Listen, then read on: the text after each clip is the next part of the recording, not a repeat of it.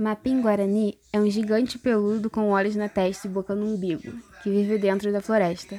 Alguns o conhecem por ser coberto de pelo e ter uma armadura feita de casco de tartaruga, e outros por ter uma pele dura igual a couro de jacaré. Mapim Guarani, segundo a lenda, são índios que, após atingirem uma certa idade avançada, evoluem e se transformam nessa criatura, e passam a habitar o interior das florestas, passando a viver sozinhos. Seus gritos são semelhantes aos gritos dados pelos caçadores. Quando alguém responde seus gritos, ele vai ao encontro do desavisado que acaba perdendo a vida. Ele é selvagem e não tem medo nem do caçador, por ser capaz de dilatar o aço com seu sopro no cano da espingarda. O Mapim Guarani sempre leva vantagem em seus confrontos com os caçadores.